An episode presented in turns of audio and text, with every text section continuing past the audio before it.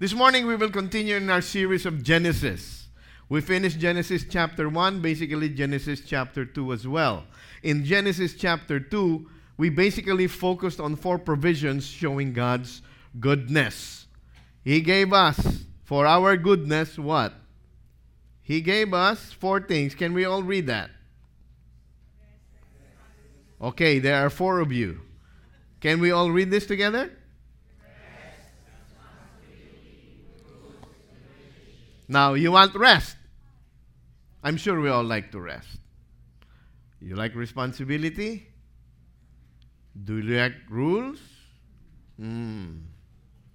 Do you like relationships? Of course, I love relationships. But we don't like the two middle ones. We usually don't want responsibility. We usually don't want rules. We like the good stuff. But that when it comes to the hard to do stuff, we don't really like it, right? If you're human like me, I don't really like it. But God has said this for what purpose? For our good. God does not give us things for our detriment. He gives us things for our good. So, in all of His creation, He gave these four basic provisions for our good. If you believe and trust that Jesus Christ and God, the Father, and the Holy Spirit has only your good intent in their minds, then nothing that God tells you would be a burden. Because your foundation is the goodness of God. But if you do not believe that God is a good God, you will always struggle. Why do I have to come at worship at 9:30? Why is it on a Sunday? You always struggle with it. Why do why is it why do they have tithes and offerings? Everything will be a struggle. Because you don't believe or you're not fully convinced in the goodness of God. But if you are convinced, I submit to you, nothing that God commands you will be a burden. We studied the book of Genesis because Genesis is the book of beginnings.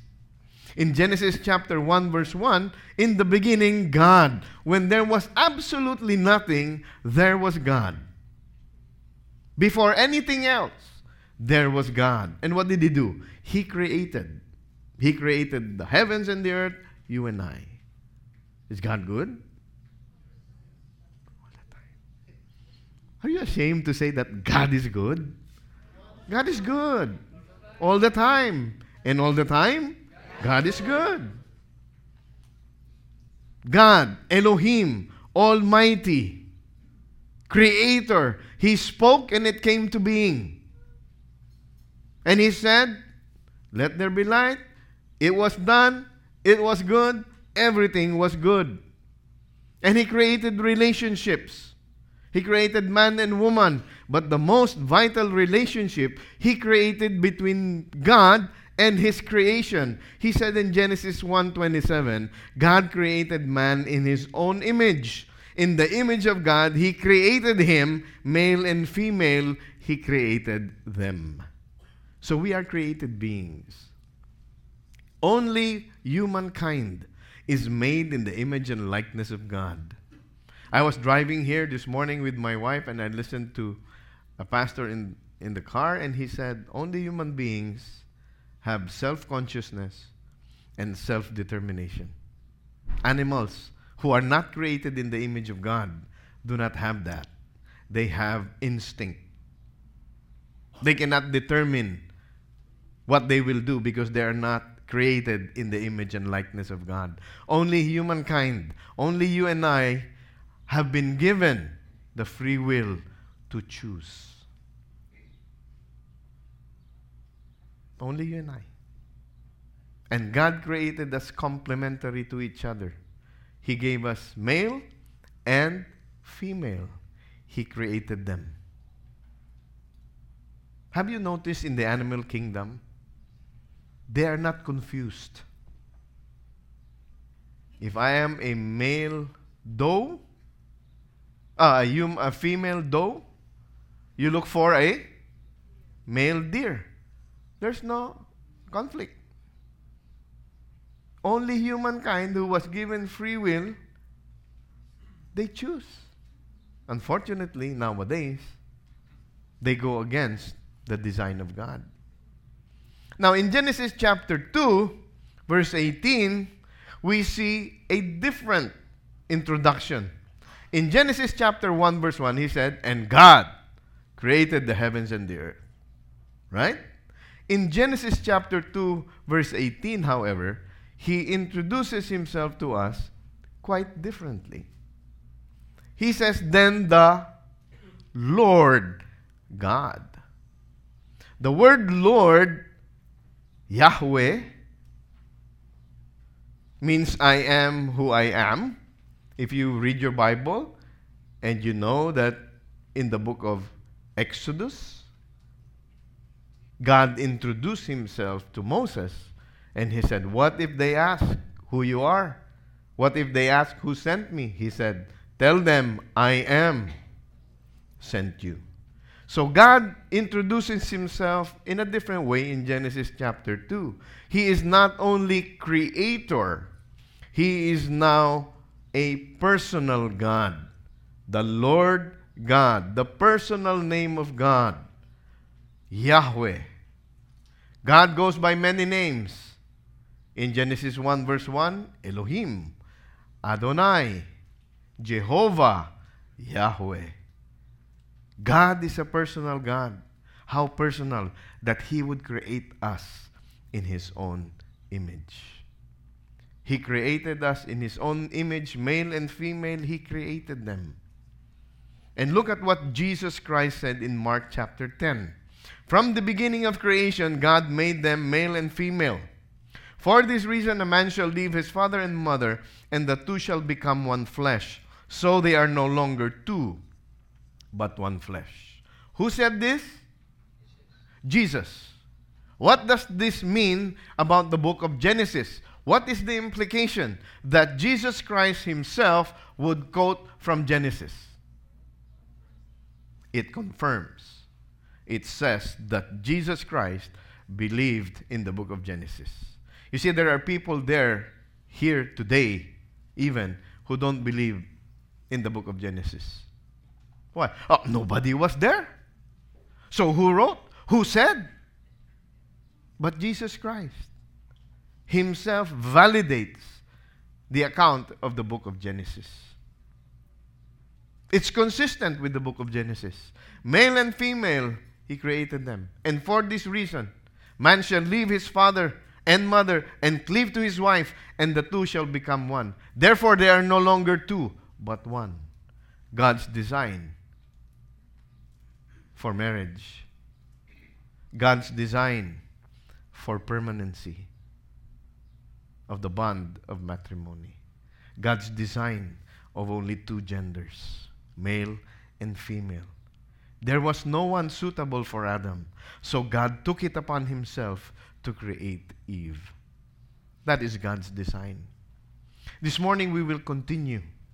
And as we look into Genesis chapter 3, the title of this morning's message is simply Assume Responsibility.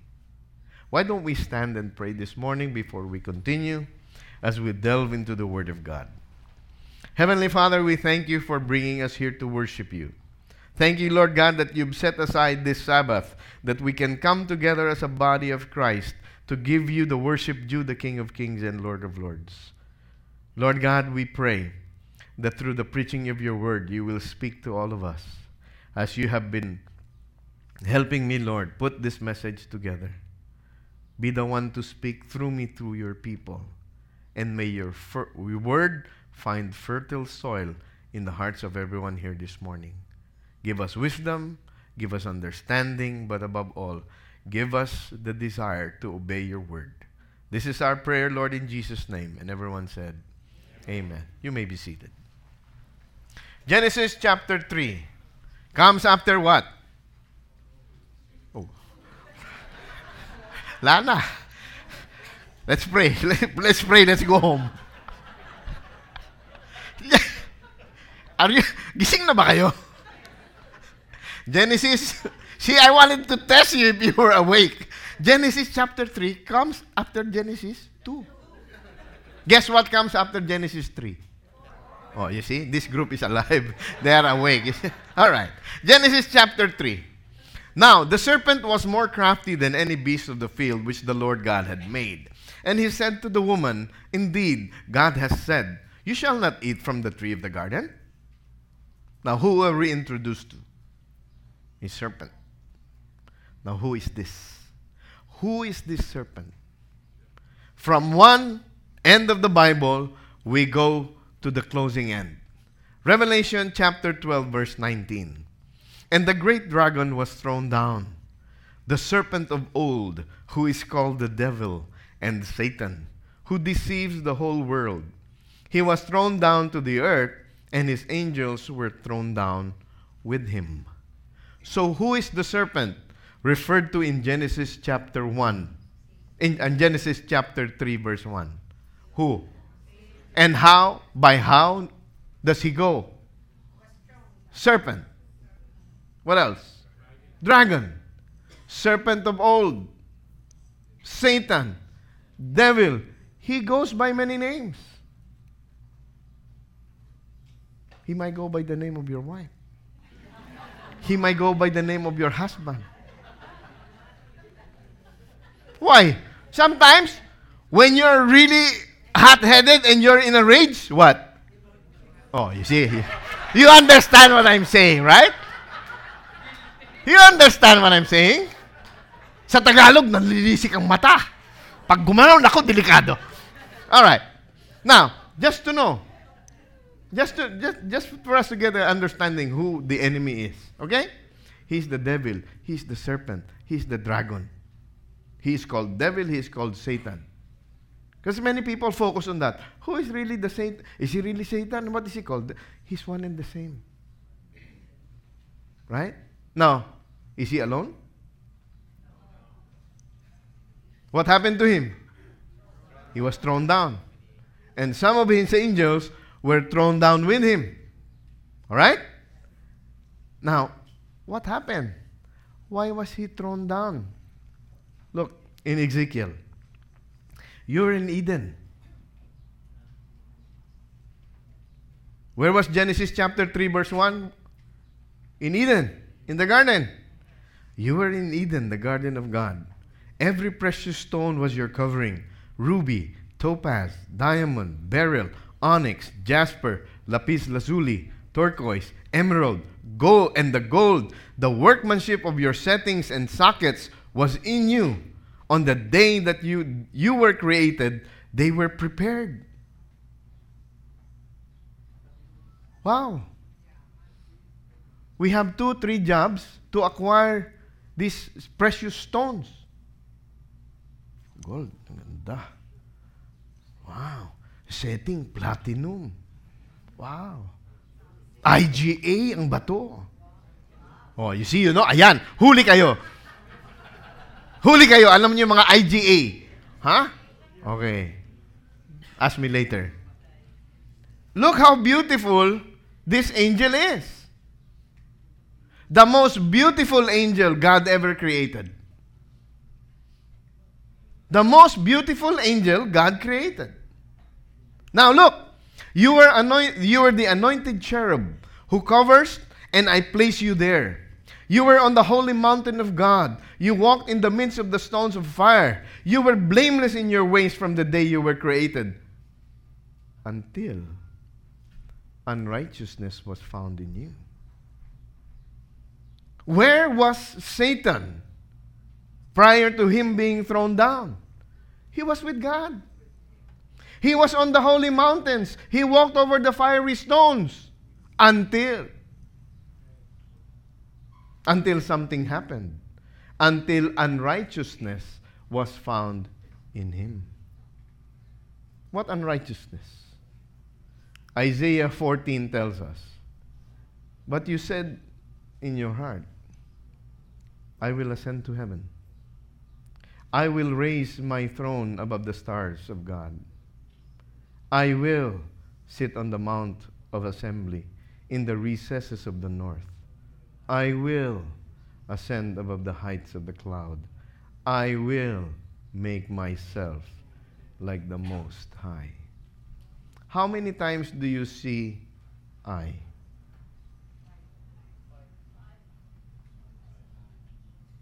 See, when you're always talking about yourself, brother or sister, be careful.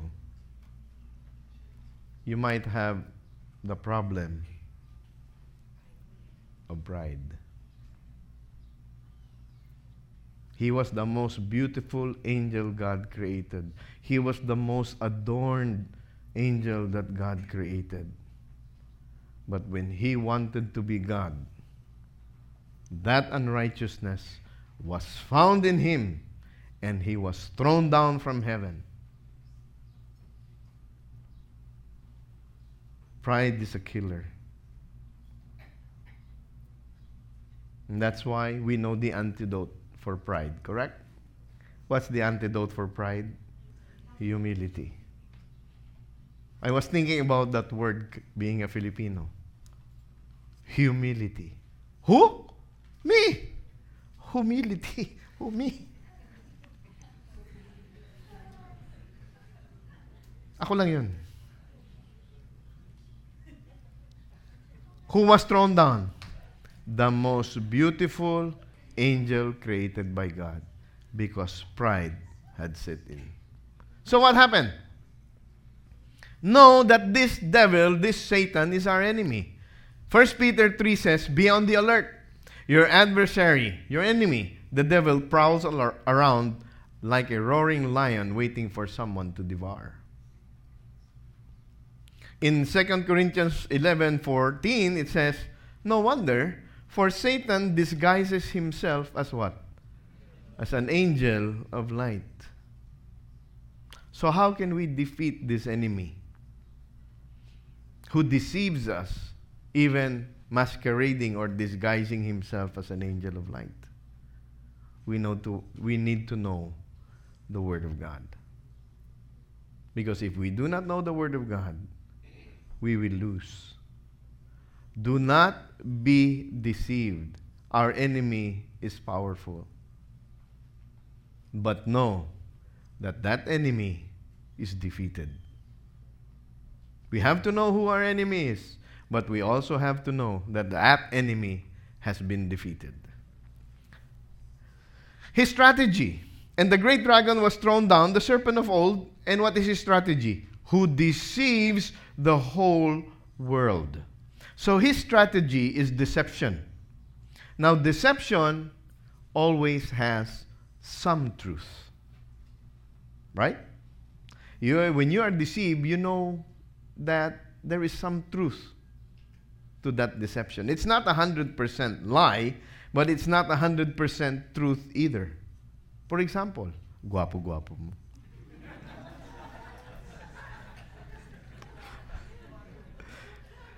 Can I go shopping? Yon. now, what's the deception? What's the deception? Right?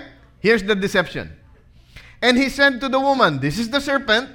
There's a conversation going on between the serpent and the woman. And, and he said to the woman, Indeed, has God said, You shall not eat from any tree of the garden? You see the question mark? Think about the tone by which the serpent is talking with Eve. Did God really say that you may not eat from the tree in the garden? What did she say? What was Satan trying to deceive Eve about? What was his strategy? He wanted to sprinkle a little doubt. Did God really say? Those of you, when you have accountability, Nasa Bible ba talaga yan? Did God really say? Well, how did she respond? The woman said to the serpent, From the fruit of the trees of the garden we may eat. Yes or no? Correct or no? Yes. God commanded them to eat. So this is correct. But from the fruit of the tree which is in the middle of the garden, God said, You shall not eat from it or touch it, or you will die. Did God say that if you eat of that tree, you will die? Still correct. Yes or no? Ah, we have a divide. In Genesis chapter 2:17, God said, You shall not eat, for in the day that you eat from it, you will surely die. In Genesis chapter 3, verse 3, Eve said, God said, You shall not eat from it or touch it, or you will die. Same or not same? Ha? Pinahirapan ko lang kayo. Same or not? Did God say you cannot touch it? God never said you cannot touch it. God never said you cannot pluck it. God said, do not eat.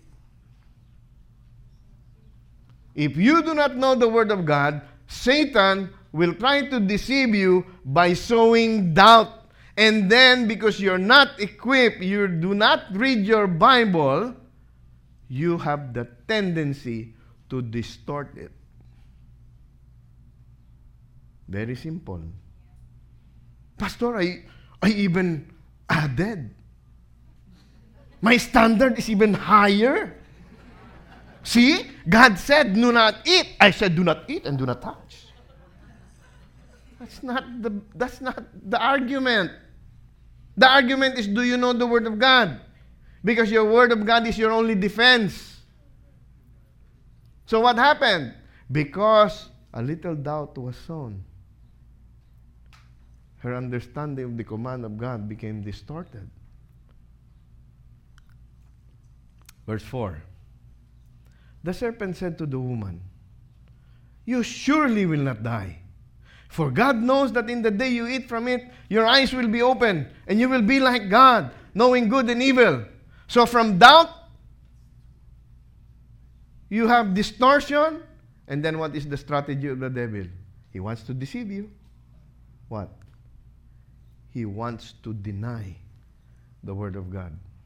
Notice, God said, You will surely die. How does he respond? You surely will not die. A direct attack on the Word of God. God said, This is the consequence. He says, No, it's not going to happen. What else? He said in the same verse, verse 5 For God knows in the day you eat from it, your eyes will be opened, you will be like God. So, how does the devil want to purport God? He wants to destroy the very character of God. God is selfish. He doesn't want you to be like Him. Why can you not eat of that tree? Oo nga. Oo nga. Wait. What part of the garden was at their disposal? Everything except that one tree. Instead of seeing the goodness of God, you see God is selfish. Why does He allow you not to eat from that tree? You see the deception of the devil? That's why there's this phrase the grass is always greener on the other side. I have a house, I have a car, I have a job. Why does a bigger house, newer car, newer wife?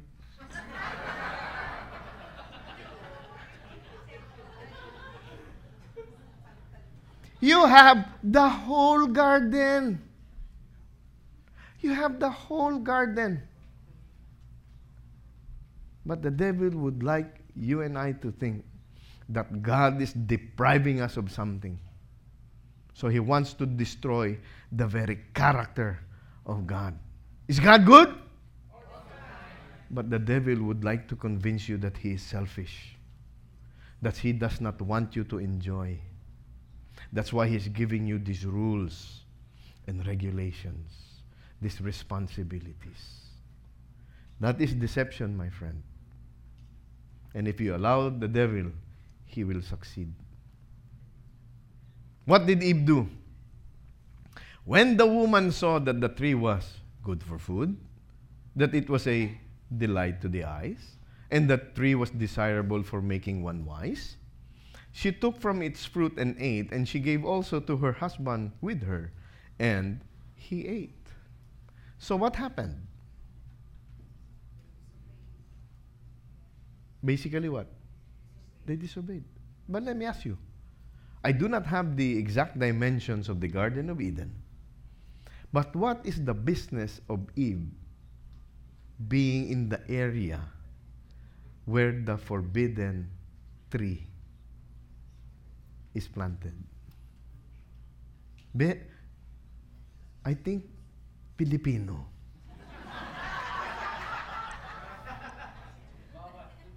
For the benefit of our American friends, do not cross. Dangerous.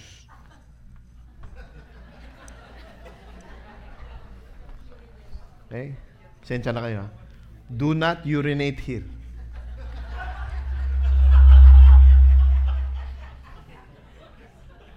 Do not throw the garbage here. Eve, don't eat of the tree. Where's the tree?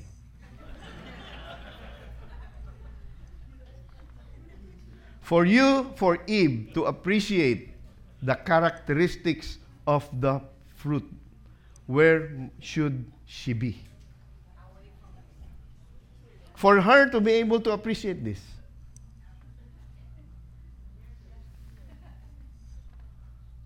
Yes?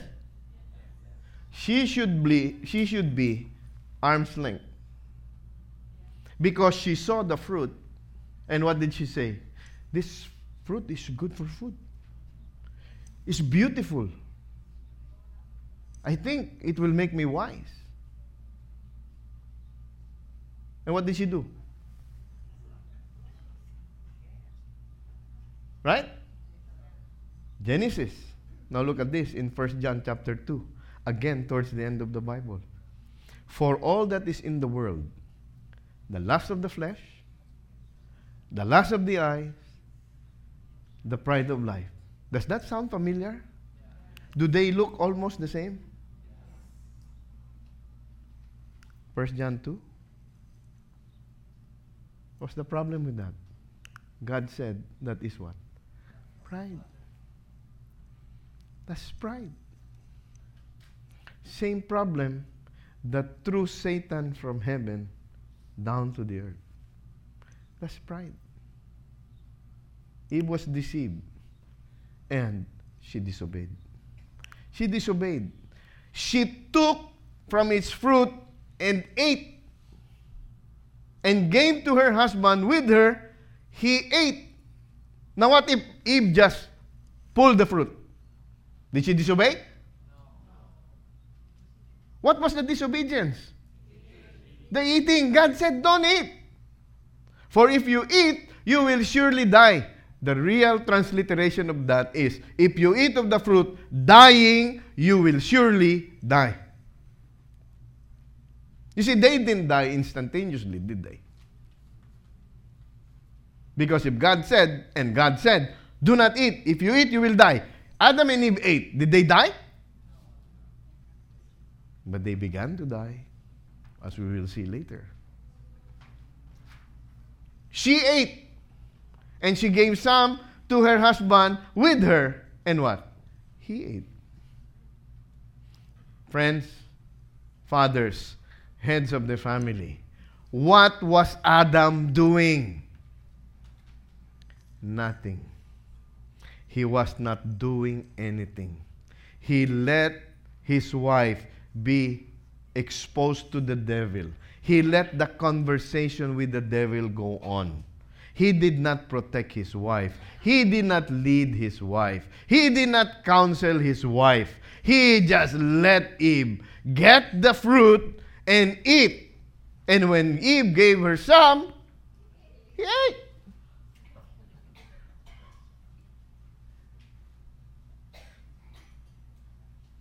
They both disobeyed God they disobeyed God. And what happened? What was the result of this disobedience? Then the eyes of both of them were open, and they knew that they were naked, and they sewed fig leaves together and made themselves loin coverings. You see, friends, sin brings with it immediate gratification. Satan will tell you sin is pleasurable. And it is. If Satan will tell you you know you sin against God, you will have problem. You will have tribulation. You will have a hard time. Go ahead and sin. Will you sin? Of course not. But if you say, sin is nice, nobody will know. I will not tell them. Go ahead.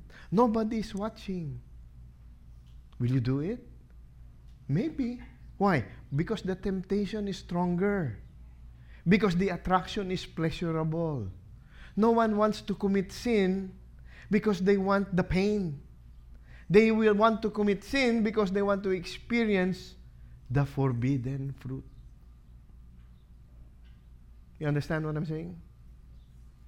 There's immediate gratification. Their eyes were opened. The devil knew. He said, God doesn't want you to eat because if you eat, your eyes will be open. You will be like him. And when they ate, what happened? Their eyes were open. But instead of being like God, what happened? Oops. They were naked. But in Genesis chapter 2, in verse 25, the Bible says, And the man and woman were naked, and they were not ashamed. All of a sudden, now that they had disobeyed God, what happened? They were naked. They sewed fig leaves together. They made covering, they made themselves loin cover. they made themselves WKR Brad. They made themselves loin coverings. When they sinned,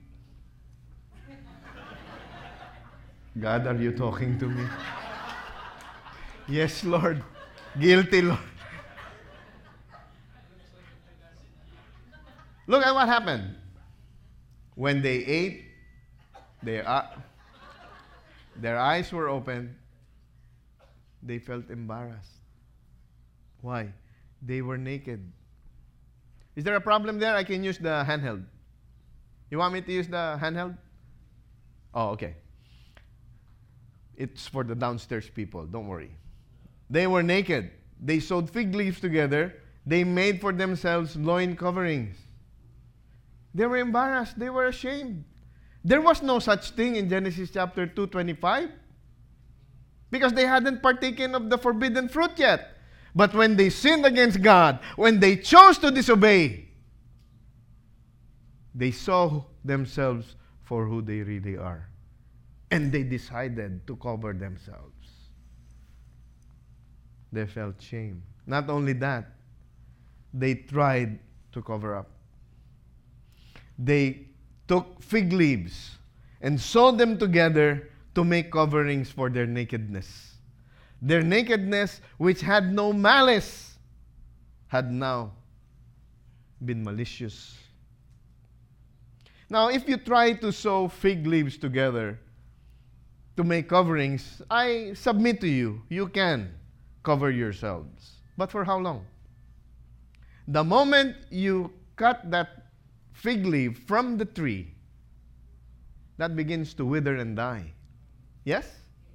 So after a while, you will have to cut some more fig leaves, sew them together to make coverings again and again and again. You have to keep on covering yourself up.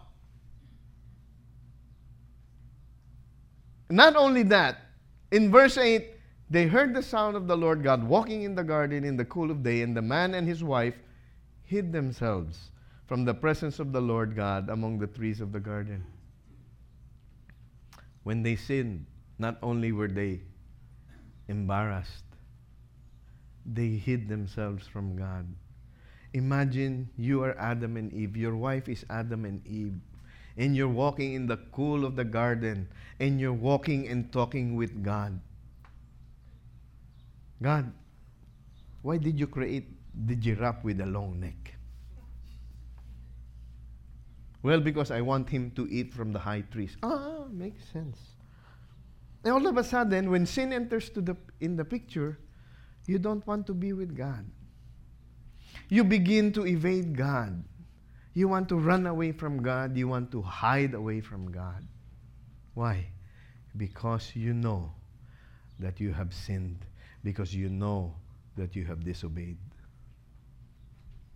When you and I fall into sin, we run away from God. When you and I are not sinning against God, we like to be close to God. Yes? Oh, but when we sin, we don't want to hear anything about God.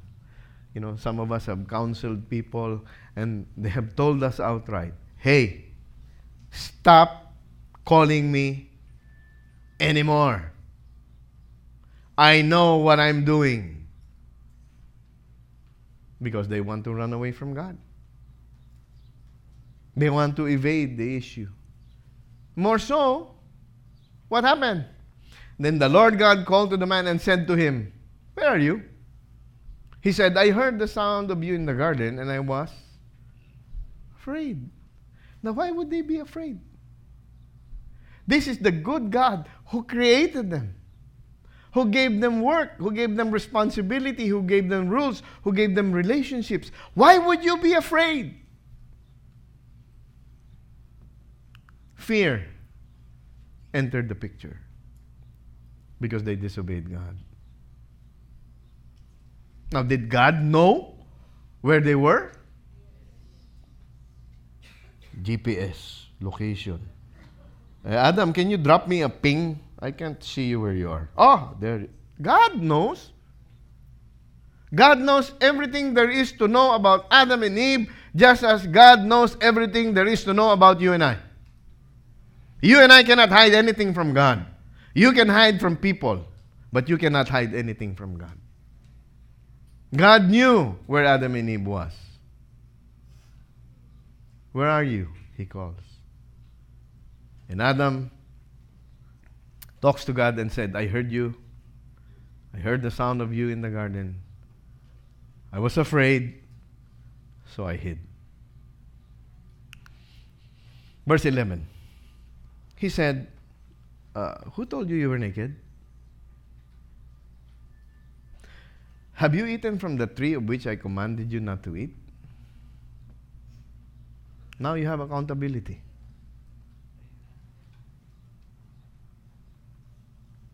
Look at God's style of accountability. He did not bear down on Adam. He still gave him a chance to come clean. Who told you? Who told you you were naked? Did you eat from the tree I told you not to eat of? See that? Now, I hope, young people, those of you in groups, that when you have your discipleship and accountability meetings, you don't use the word of, Pah! Tikas, tikas ng ulo mo. Be gentle. Brother, sister, is that what you think God wants for you to do? Look at what it says here in this verse. What do you believe God wants you to do? You don't use the Bible as a baseball bat to hit over the head. Look at God.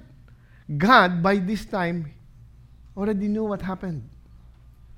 God already knew that Adam and Eve had disobeyed Him. Yet, in His style of holding them accountable, who told you you were naked? Did you eat of the tree about which I told you not to eat?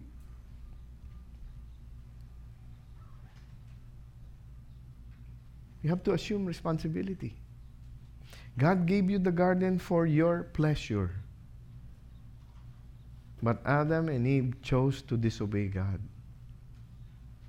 Because Eve was deceived. But Adam partook of the fruit, eyes wide open. And when God holds them accountable, beautiful. the man said, The woman whom you gave me to be with me, she gave me from the tree and I ate. I call this misdirection. Because there is some truth. Did Adam eat? Yes. But why did he eat? Oh, because the woman. Oh, by the way, God, let me remind you. You made this woman.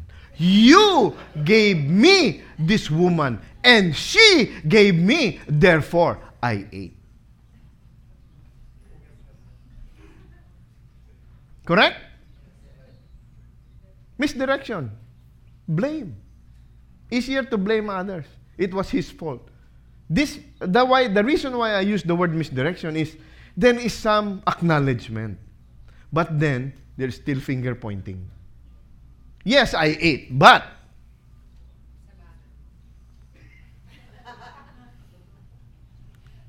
Then the Lord God said to the woman, What is this that you have done? The woman said, The serpent! The serpent deceived me. If I will add something here, the serpent that you made, the serpent that you threw down from heaven, the serpent deceived me, and then I ate.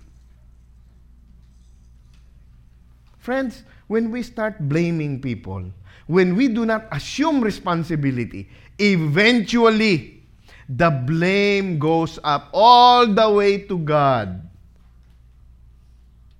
Children, why are my parents like this? Oh, why did God give me these parents? Children, you do not know your parents are also asking God the same thing. God, why did you give me these children?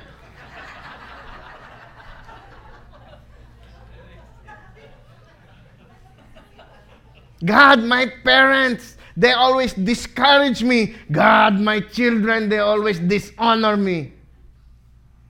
Let's assume responsibility. We have our role to play. We have our own accountability to God. Don't do this. It's never my fault. It's always somebody else's fault. O yan, may high five pa doon yung magnanay. When we fall, be accountable to God. Just be honest with God. You can't trick God anyway. They tried to hide. God found them out. If you're hiding from God, brother or sister, I'm telling you this morning, God is looking for you. He is searching for you. He wants you to come back. Don't run away. Run towards God. Don't blame others. Account for your sin. Come to God, and He will accept you. After pointing directions at each other, because of their disobedience, and may I just ask you, how many times did they eat? Do you have a version in the Bible that says they ate and ate and ate and ate? And they took some to bring home so that they could eat some more. May take home pa. Pilipino talaga. They only got one fruit. Eve had one bite. Adam had one bite. That was enough for them to sin. That sin was not eating, that sin was disobeying the Word of God. All you need, all I need to do is commit one sin against God. Why? Because God is holy. God is holy. And even if He's holy, even if He loves us, when we disobey His word, when we go against His will for us, we have consequences. We are all free to make choices, but we are not free to escape the consequences of those choices. So, just like Adam and Eve, who made the choice to disobey God, disregard His word, when they took of the fruit and disobeyed God and ate, consequence. God to the man. And then the man God to the man, the man to the woman, the woman to the serpent, right? The Lord God sent, now reverse. The Lord God said to the serpent, Because you have done this, cursed are you more than all the cattle and more than every beast of the field. On your belly you will go, and dust you will eat all the days of your life. When you open the drawer, I 45 caliber. No. But if you open the drawer and there is a snake, I, oh, you see, na. Some of us, just the idea, The idea that there is a snake. Some of us, even a worm. Right? Eee. Gives you the shivers. I, I, I personally don't like snakes. I have been told that if you hold them, they feel like denim. Maong. Eee. Even the idea to touch the snake, I really don't like.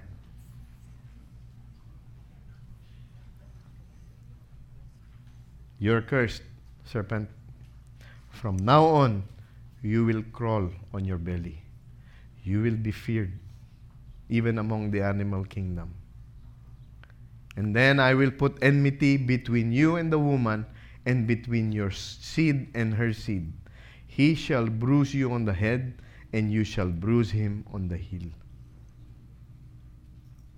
This is the curse to Satan. And then to the woman. To the woman, he said, I will greatly multiply your pain in childbirth. In pain you will bring forth children, yet your desire will be for your husband, and he will rule over you. Women, mothers, if you could have children without pain, would you have more children?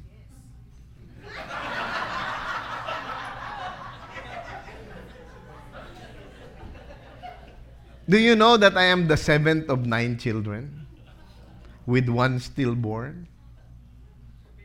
I don't think they had anything else to do during the war. But look, women, honestly, you know, if you had no pain in childbirth, maybe you would ha- think about having more children, right? But it is a curse. Because Eve sinned against God, she was cursed. From now on, when you give birth, there is going to be excruciating pain. I was in the hospital before. And then, you know, after the operation, they put you beside uh, somebody in the recovery room. I was asleep, still under anesthesia, and then I was awakened by this mother here, about to give birth. I think she was Japanese because I could not understand what she was shouting. Itay! Itay! Itay! So I was awoken.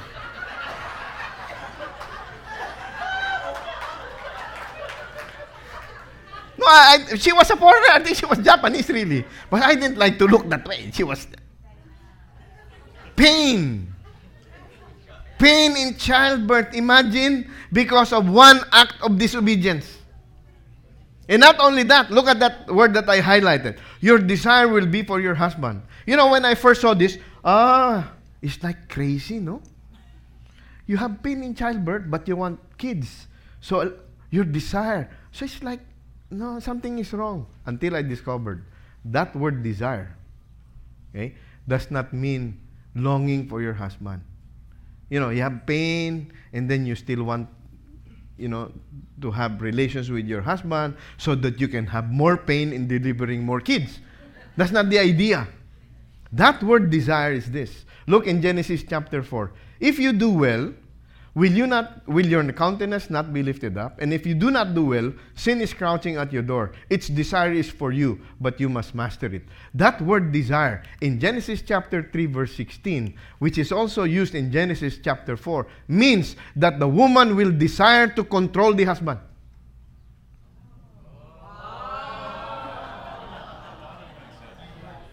Instead of woman complimenting man, woman would like to compete with man. Your desire will be to rule over your husband. But who did God put to rule over the world? Man. You see the consequence of sin? The serpent will crawl on his belly. The woman will have pain in childbirth, and she will want to dominate the man whom God put in charge. That's why you have conflict. Because when man and woman does not abide by the design of God to follow who is the leader and who is the follower, then you have conflict.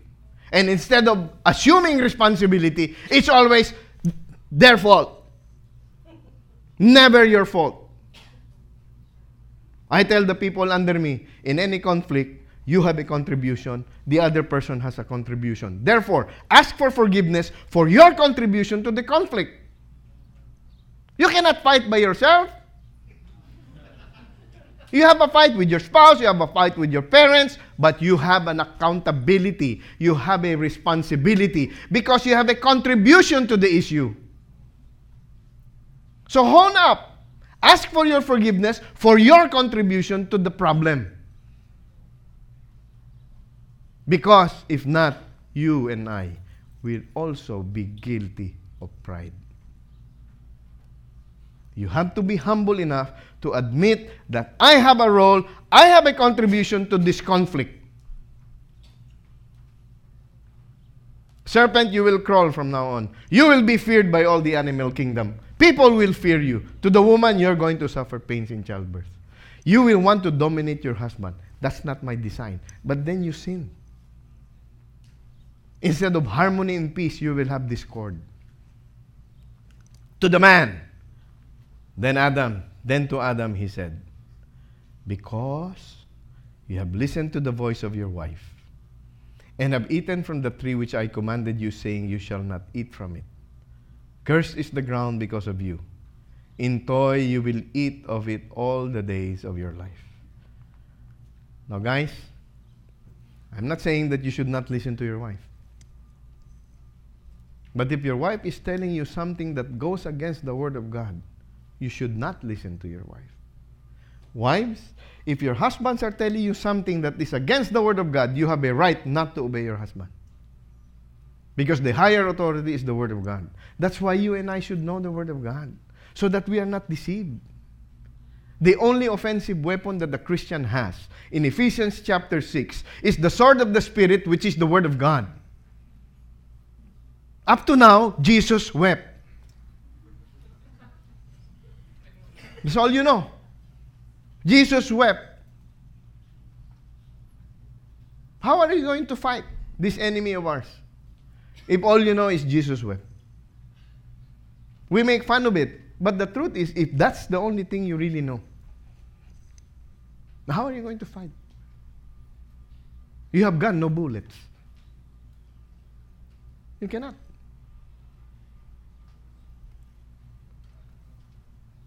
Cursed is the ground because of you. You listen to your wife, your wife gave you, you ate, you didn't protect her, you didn't lead her. There's a curse.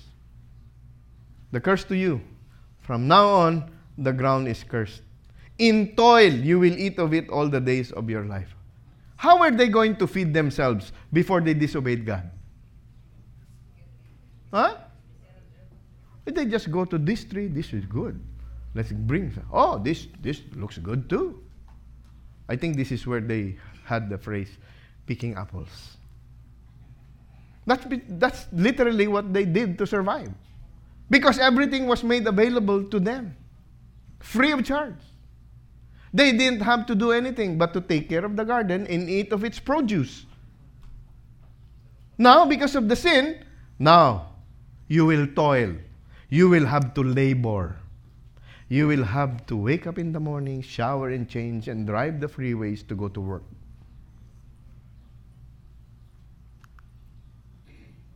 Continued. Both thorns and thistles it shall grow for you. Arai. Those of you who play golf, your ball is in the thorns. You want to you want to pick up the ball because it's expensive. So sometimes mm, you know what I'm talking about, brother. So sometimes you get the ball, but you have some scrapes, right? Now that's just a golf game. But if you have to harvest from within the thorn so that you can eat, so that you can survive, it's difficult. And that is a consequence of man's sin. Both thorns and thistles it shall grow for you, and you will eat the plants of the field by the sweat of your face. In other translations, by the sweat of your brow. You will what? You will eat bread. So now, you have to work so that you can eat. Not only that. Till you have to work, what? Till you return to the ground. till you return to the ground, because from it you were taken, for you are dust, and to dust you shall return. Do not eat, for if you eat, you will what? Surely die. Did they die instantaneously? No. But then, because of their sin, they became mortal. In Tagalog, may. They began to die. The body would degenerate until finally it could no longer regenerate itself, and human life as we know it will cease to exist for that person. From dust you were taken, and to dust you shall return. Now, they did not die physically, but they began to die physically. But the more important kind of death, the sadder death, if you wish, would be to be removed from the very presence of God. Verse 20. Now the man called his wife, the man called his wife's name Eve, because she was the mother of all living things, of all the living. The Lord God made garments of skin for Adam and his wife, and he clothed them.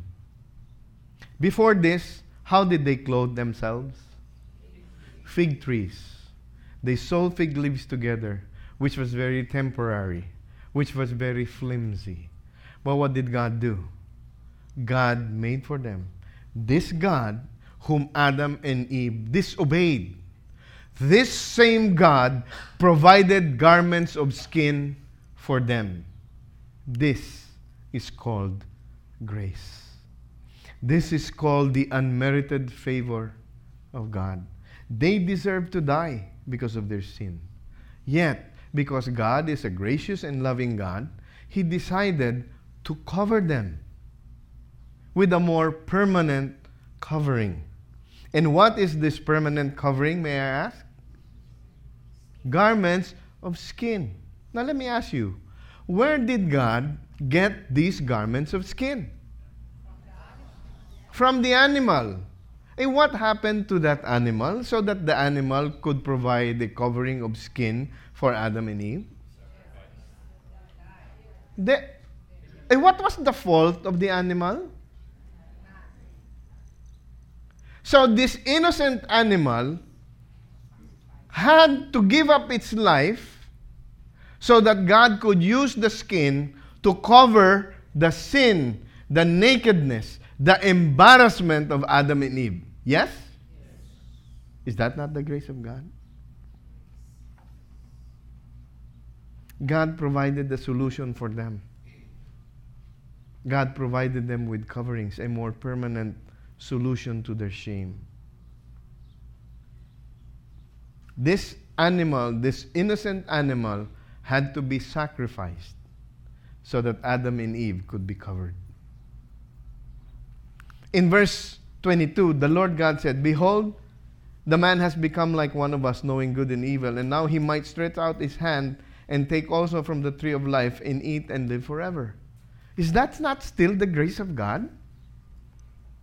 That God, knowing that they've already sinned once, if we don't do something, they might continue to do this. He's still thinking about them. Do you see that in the verse? He is still, God is still thinking about Adam and Eve. That they might go back and get from the other tree. That's still the grace of God.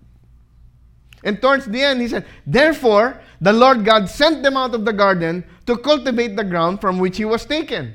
So, what was God's solution? So that they don't go back and partake of the tree and even partake of the tree of life, what did God do? Let's put them out. You see the grace of God? God still wanted to protect Adam and Eve. The only solution, however, was to put them out so that they could not go back and partake and disobey and continue in their disobedience. That's still the grace of God, people. He provided coverings for them and he put he put them out and so that you can go back in. So he drove the man out at the east of the Garden of Eden. He stationed the cherubim with the flaming sword, which turned every direction to guard the way to the tree of life. Friends, that's still the grace of God. But the devil would like to convince you and I.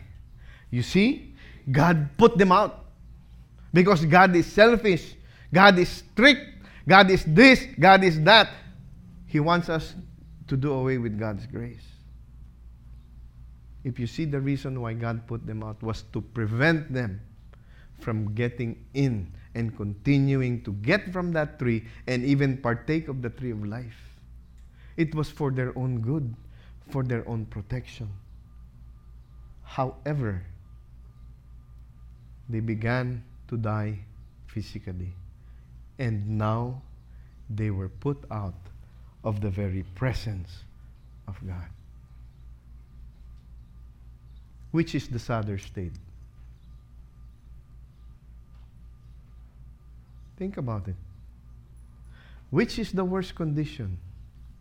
That you would begin to die physically or that you would be separated from God? The answer? Yes. I, I, I wouldn't choose. I have not. It, for me, it's a no brainer. Because both of them are death, both of them are separation.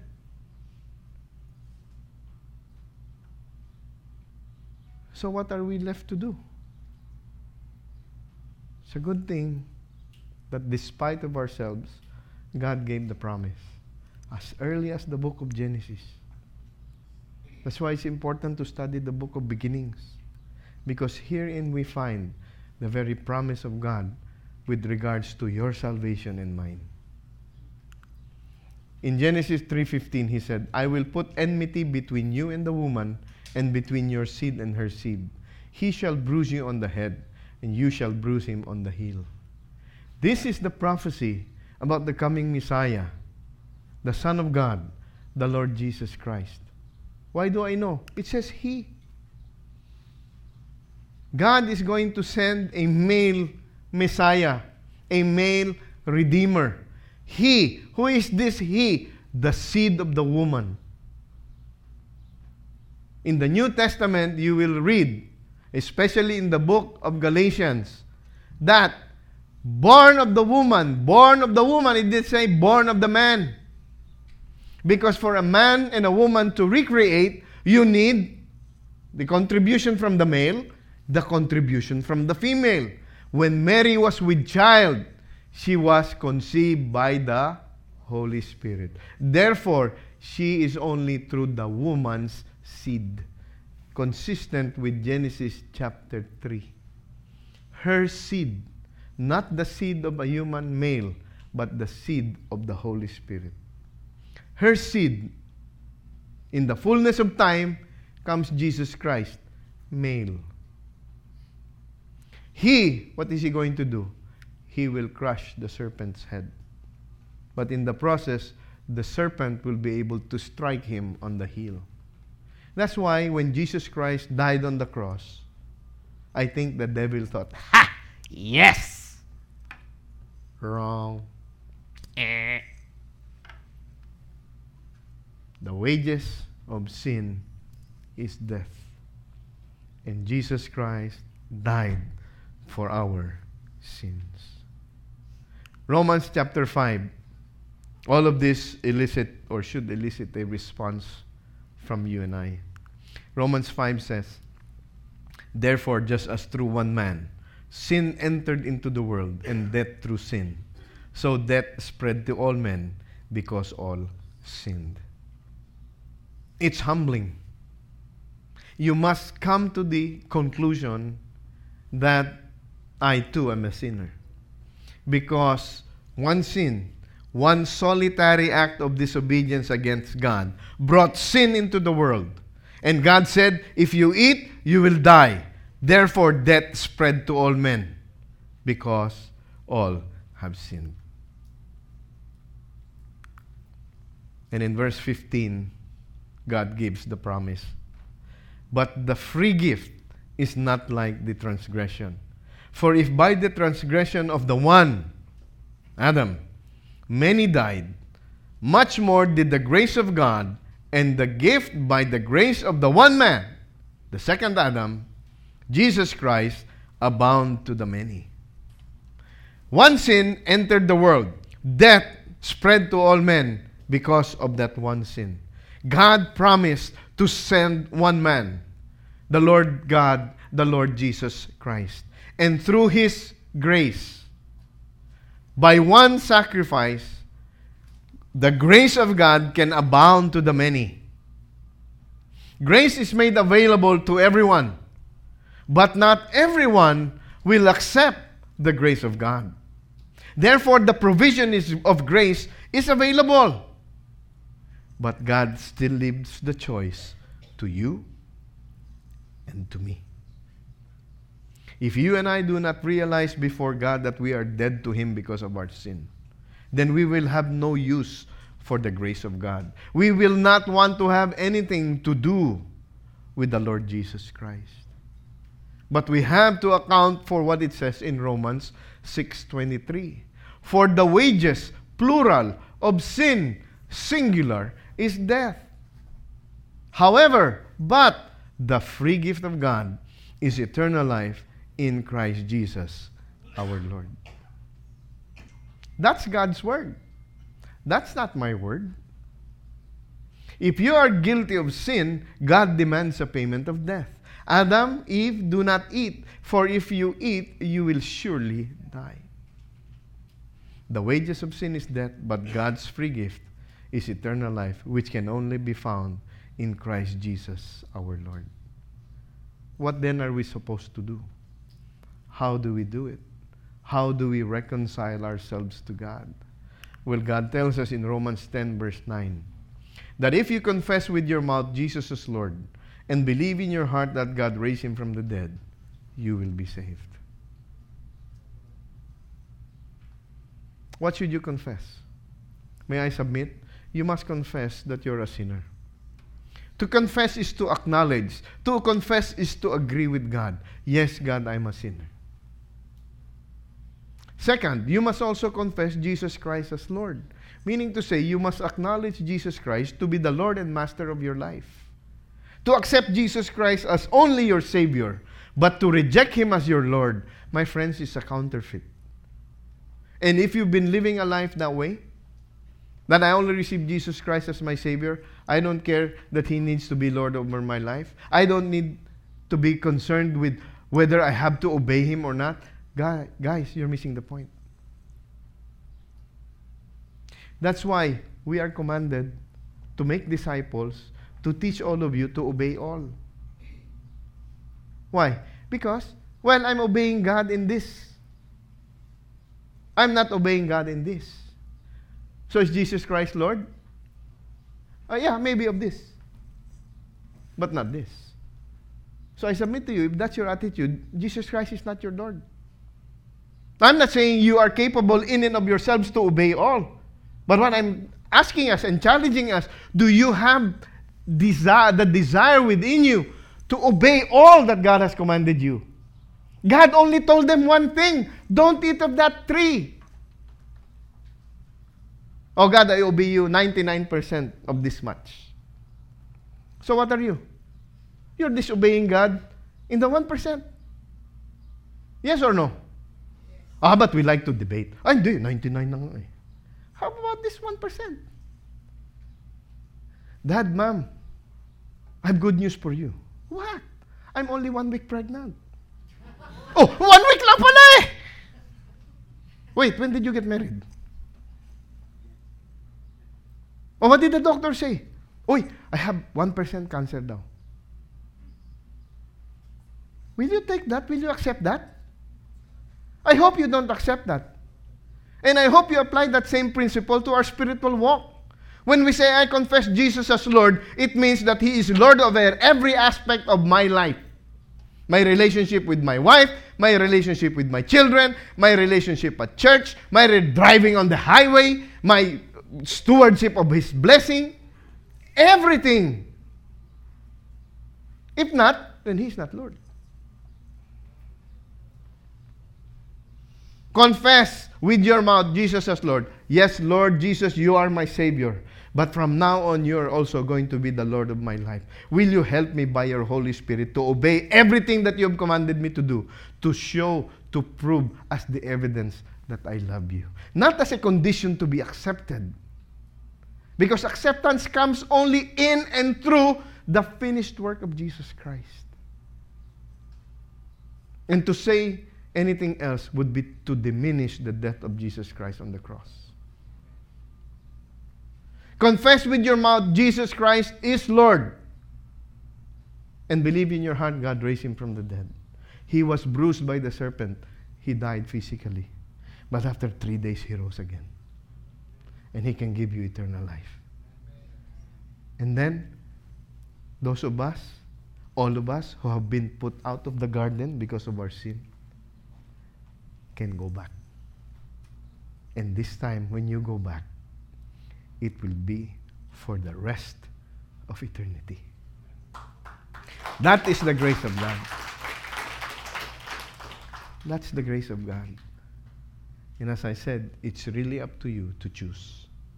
It is really up to you to decide who the Lord of your life will be. Will it be you? Or will it be Jesus Christ who died for you. You and I, brothers and sisters, must assume responsibility. Let's stop passing the buck. Tell God, God, the buck stops with me. I am assuming personal responsibility for my actions. I humble myself before you. I acknowledge that I am a sinner. I acknowledge that I need Jesus Christ to come into my life to save me from the penalty of my sin and from now on be the Lord and Master of my life. That, my friends, is true repentance. That, my friends, is true acceptance of the grace of God. Let's pray.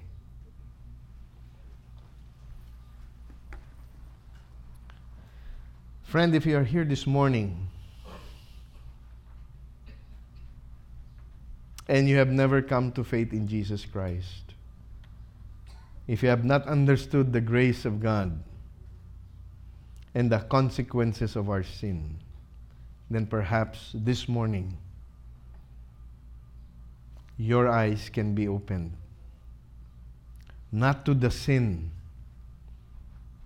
that we have or we do but perhaps your eyes can be opened to the grace of God and the salvation that He is offering to you this morning. Only God can speak to your heart. So I ask you to spend a few quiet moments right now. And if God is speaking to you, then why don't you speak to God? and tell Him what is really in your heart.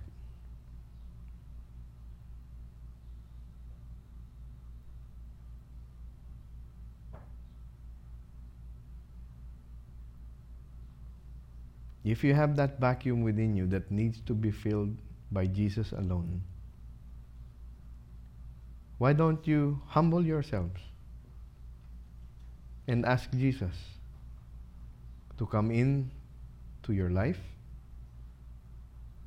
and forgive you of all your sins and trespasses.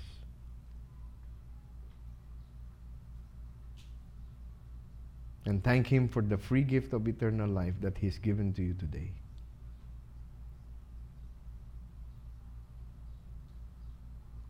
Commit to study the Bible so that you know what God wants for you to obey as proof, as evidence of your new relationship with Him.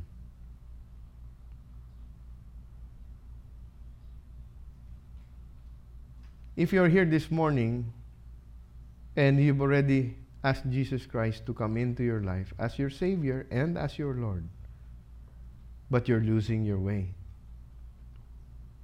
you're in sin and you don't know how to get out of it. Will you, in humility, ask the Lord to rescue you from your situation? His word says, if you draw near to Him, He will draw near to you. That He is no respecter of persons. That no matter what you have done against Him, He is there, willing, able, and ready to forgive.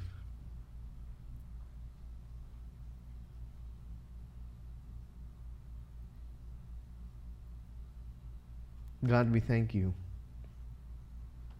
for reminding us of what happened in the book of Genesis. How mankind has fallen and how your grace survives, pervades, and is victorious. God, do not allow any one of us to trample underfoot the sacrifice of your Son, Jesus Christ and to set aside the grace that you've given to us, undeserving as we are. But Lord, I pray that we will all assume the responsibility of living a life worthy of the calling, to live a life for Jesus, to live a life of obedience, to live a life that will reflect the image of your Son Jesus in all of our individual and collective lives, thereby bringing glory and honor to your name. For this is our prayer in Jesus' name. And everyone said, Amen.